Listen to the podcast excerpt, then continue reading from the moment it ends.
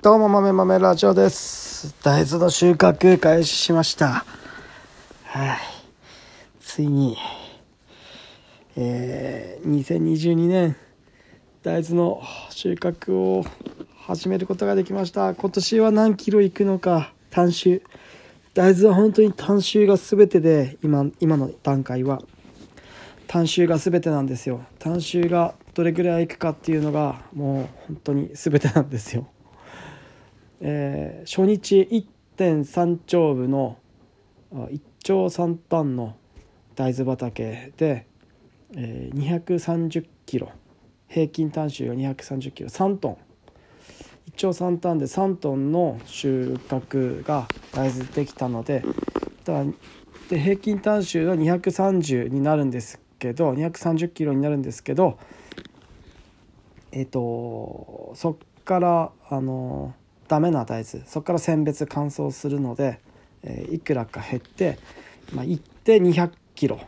ぐらいの平均単収になるんじゃないかなと、えー、まずまずまず初日一発目。でここの大豆畑がおそらく一番収量が少ない方の大豆畑になるので大豆ってそもそもえー、収量が少ないところから早く枯れていくんですよ。あの同じく巻いた場合。なのであの収量が多いところはもう生い茂っているのであの生い茂っているし木も大きいので、えー、なかなか枯れにくいんですけど、えっと、収穫量が収量がそもそもそんなにない連作で5年とか6年とか連作しているような畑がうちには25丁分のうち2丁分か3丁分ぐらいあるんですけどそこそこに関しては、え、そそもそもその収量期待できなくて200キロぐらい行ってくれればいいかなっていうふうに思っていてでそれぐらい行ってくれているのでまあまあ良かったなという感じで、えー、と残りで、えー、もっといいもっとこう、えー、とこの200キロの平均単種を上げていくっていう感じになると思います。はい、えー、ととにかく良かったです。初め初っ端200キロを超えてくれて良かったです。平均で250キロ以上行くことができるのできれば一番いいんですけど大豆ってなかなかこう難しくて、え1年目と2年目と3年目で全然収量が違って違ってくるんですね。水田は連作障害ないんで、えー、毎年安定したそんなにブレずに、えー、しっかり育てるとよく取れるんですあのよく取れるというそれなりに取れるんですけど大豆の場合は1年目の育て方と2年目の育て方と3年目の育て方と4年5年の育て目の育て方が全然変わってくるんで、まあ、1年目1年目の育て方がまず一つ。23年目の育て方がまた一つ。で4年目以降の育て方みたいなので分かれてくる気がしてるんですよ。これ僕の僕の勝手な理論ですけど僕の経験値経験則でそう感じてるんですけど、ね、秋田の水田転換の話水田転換した大豆畑の話なんですけど水田から転換したばっかりの、ね、補助ってぬかるむんですよね。排水が悪い。排水性がめちゃくちゃ悪い。もう水田のあの粘土質うちは粘土質なんで水田のその土のままなのでめちゃくちゃ初年度ってこう難儀するんですよ。雨が多い年とかもう本当に難儀するんですよ。土塊はでかいわ細かくならないわ。細かくなっても粘土なんですぐくっつくんで。元通りに戻ってネタネタにネタネタになっちゃうっていうのがいろいろあったりして初年度って本当に難しいんですよね。でなのでそこの最初の年の排水対策っていうのはものすごく大事になってくるんですよね。ででもまあ無理くり排水対策すればそれなりに取れるっていうことが分かったんで今まではあの初年度はもう捨ててたんですよね初年度絶対うまくいかないって思ってたんですけど初年度でも無理くりしっかりあの中古バイトがっつりしておけばなんとかなるっていうことが分かったんで、えー、とにかく排水対策が必要だ。初年度の排水対策本当に必要、えー、なんかこういろいろな畑を見て回ってなんか気づいたことがあってあのそばうちでそば大豆とかそばとか作付けして麦とか作付けしてるとこはうちの近所にはないんですけど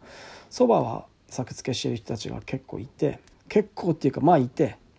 えー、大豆よりは少ないんですけどそばの人たちいてそばの人たちってもうあの何の畝も立てずにその真っ平らなところにあのばらまばらまきっていう感じで巻くんですよね。でなので雨降ったら高いところは高いまま低いところは低いままでもう完全にあの低いところに水が雨が降って低いところに水が溜まったところは発芽すらしない生育もまともにしないっていうあのそば畑よくわよく見えるんですよ。ってことは大豆に関しても、えー、強形栽培で、えーと、と畝畝立てしない畝立てないっていうところはきっと同じ感じで排水悪いところっていうかその低い水は低いところに流れる流れるし真っ平らなんて不可能なんで必ずちょっとでも低いところに水は流れていくんで水たまりができるので、えー、めちゃくちゃ湿害が起きるところと起きないところが分かれるしもしくは全部湿害が起きるっていう感じになると思うんですよね。なので畝立てるってあの秋田の場合はもう秋田の粘土質の場合は本当に大事だと思っているんですよ。でなんか畝高くすると収穫しにくいとかって言ってもそもそも育たなきゃ意味ねえじゃんっていうところがあると思うんで排水対策しっかりしなきゃいけないってこれは多分水田と転換して輪作していくっていうことだからだと思うんですけどなので初年度が初年度どうやってうまくやうまく取るか23年目はねもうね何もしなくてもうまくいくんですよ。何もしなくてもうまくいくっていうのは嘘だけど1年目よりは全然苦労しないです2年目3年目って。1年目の終了とかに比べると2年目3年目は何のもう普通に普通に育てたらもうすごく良くなるんで。でこれはもうあの排水対策っていうかな2年目以降は土もこなれてきて、えー、畑の土になっていくっていうのもあるしあと根粒菌も、えー、増えたっていうのでいろいろそういうあと堆肥振った場合対比も効いてくるとかいろいろなんかあと感度効果とかなんかいろいろんな多分いろんなことがあって多分2年目以降2年目3年目ってものすごくいいんですよね。ってなってくると本当に1年目大変なんですよ。で2年目3で1年目しくじると2年目3年目で取り返さなきゃいけないみたいな感じになって1年目するっていう感じになってくると大変なんですよね。で4年5年目は逆にまた下がるんですよね。4年5年目ももう連作大豆の場合連作の4年目って4年ぎりいいんですけど5年目6年目とかもうガクッて下がったりするんですよね。なってくるともう3年で,、えー、であと4年目5年目か4年目5年目は雑草の種もだんだん蓄積されてきて、えー、草めちゃくちゃ生えてくるようになって雑草が生えてきて雑草対策にも大変になってくるっていうのがあって4年5年目は、まあ、田んぼに戻す水田に戻すっていうのが、えー、基本的な考え3年で3年輪作っていうのがこう水田と大豆を入れ替えていくっていうのがこう流れになっているんですよね。でせっかくやっとこううまいこと畑の土にこなれてきたのに水田に戻すんかみたいなので結構で今度ね感度効果で水田が潰れるんですよ肥料が出過ぎて。一回乾いた土っていうのを一回水浸しにするとあの窒素がガッと磁力窒素がガッと出てきて田んぼにした時に潰れ倒伏しやすくなるんですよ。で倒伏しやすくなるんですよ。秋田小町でもうがっつり潰れるんですよね。ってなってくるとこれ大変なわけですよ。水田に戻すのそうするとまた大豆大豆を輪作したくなくなるっていう。あと米も美味しくなくなるっていう、まあ、窒素が出過ぎてタンパク多くなってっていうことだと思うんですけど米もうまくなくなるとかっていうのもあったりするんで大豆は作付けしっぱなしみたいなの結構多くって長い間6年とか7年とかずっと連作しっぱなしで、えー、ただろくなもんできねえみたいな大豆畑が多かったりするんですけどここをしっかりこうどうやって仕組みを作っていくかっていうのは大事で、えー、秋田小町じゃなくて千穂みのりっていうあの竹の短い、えー、早生品種があって早生の早生の稲が米の品種があってそれだとものすごくいいんですよ。潰れないしかも早く収穫できる。早く収穫できるっていうのが何が利点かっていうと稲刈りが終わらないと大豆の収穫って基本的に始まらなくってで稲どんだけ早く収穫し終わるかで、えー、大豆の収穫がどんだけ早くスタートを切れるかっていうことなんですけど大規模化してくるとそこら辺の米あって稲あってその米米をどんだけ早くから収穫できるかっていうことになってくるんですよ。なので米の面積稲の面積拡大すると稲も和製中手奥手ってこう3つぐらいに分けないといけなくなってで奥手いっぱいあると大豆と干渉するわけですよ。稲の奥手と大豆の収穫が干渉して収穫できなくなるっていうあの収穫がどんどん遅れるっていうのがあるんで稲刈りをもっと手前手前に持ってきたいわけですよ。ってなってくると早稲の千穂みのりっていう品種がめちゃくちゃいいっていう秋田の話なんですけど千穂みのりっていう品種がめちゃくちゃ良くてでしかも多種めちゃめちゃ収量が多くて早稲でしかも食味もいいっていう潰れないっていう大豆後でも全然潰れないっていうこんないい品種ありますっていう感じなぐらいぴったし来てるんですよ。でこれはもう本当にこう広めなきゃいけないと思っていてこれ結構肝なんじゃないかなと思っていて。で地方実りやってで秋田小町やるなり咲き誇りやるなりまず初年初年度は地方実りでその感度効果を全て受け取るっていう、ね、出た窒素全て受け取るっていうのを地方実りで受け取ってでそこから肥料でで感度効果って結局知力窒素が消耗してしまうんでその後知力がぐっと下がるんでその後で咲き誇れとかがいいんじゃないかなってちょっと思ったりしてるんですよね。でまたその次の年大豆の転換した畑に田んぼに地方実りを植えるって大豆転換一発目受ける受ける稲はあの地方実りっていうのが僕はいいんじゃないか。その後秋田小町なり、えー、咲き誇れなり。で夢おばこっていう品種があの奥手であるんですけどそれやっぱねその収穫が遅れるとねやっぱ奥手ほどあの台風にやられる確率って上がるわけじゃないですか。期間が長いんで収穫までの期間が長いんで。やっぱ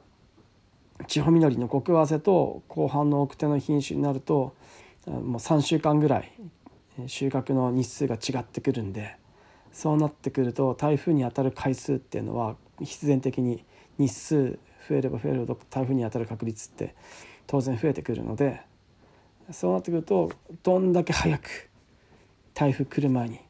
稲刈りを終わらせられるかっていうのが大事になってくるで早く収穫するにはするとカントリーエレベーターのそのめちゃめちゃ繁忙期の時とかあと最後のこう追い込みの時とかも結構こう余裕を持てる最初に終わらせとくっていうのは本当に大きいですよね。最初に地方より買っといて、えー、全体の3分の1の収穫稲の収穫を終わらせとくみたいなことができたら本当にその後楽になってくるので、えー、そういう意味も込めてまだみんながね秋田小町とか刈る前に地方実りを大量に買っておくってのももうなんかこうめちゃくちゃいいんじゃないかなと思って、えー、そのそういうモデルを作っていけたらなと思っております。えー、ついに大豆が始まってテンション上がって、えー、YouTube 今日大豆収穫の YouTube 上げて、え、大した編集もせずに上げてしまいましたいつも大した編集しないんですけどちょっと編集しようと思ったんですけどちょっと編集しようと思ったんだけど結局アフレコで喋って熱くなって喋って喋って、えー、あのなんだろう。もうちょっと入れたい動画あったのに忘れて投稿しちゃいました。もうめんどくさいんでそのままいっちゃいます、はい、いやなんか喋るのが苦じゃないっていうなんかこう喋るのがうまいとか下手とかじゃなくて喋るのが僕苦じゃないんですよね。ずっと喋ってられるっていうのはなんか得な才能だなと得な才能っていうほど才能じゃない。得な取り取り柄喋るのが苦にしゃべ人前で喋るのはそんな得意ではないんですけど喋り適当に喋り続けられるっていう。喋るのが苦痛ってことではないんで。人の前で喋るのはめちゃくちゃ緊張はするんですけど一旦喋り始めて乗るともう適当にペラペラずっと喋ら喋り続けられるんでそのそういう性格は良かったなと。良かったなと思ってます。はい、ということで、えー、今日は以上豆豆ラジオでした。大豆収穫始まってテンション上がってます。ただ、えー、雨2連チャン。今日明日雨で明後日収穫できないんだろうな。明後日しあさってぐらいから収穫また大豆の収穫再開できるんじゃないかなと思っております。以上豆豆ラジオでした。じゃあねまたね。バイバイ。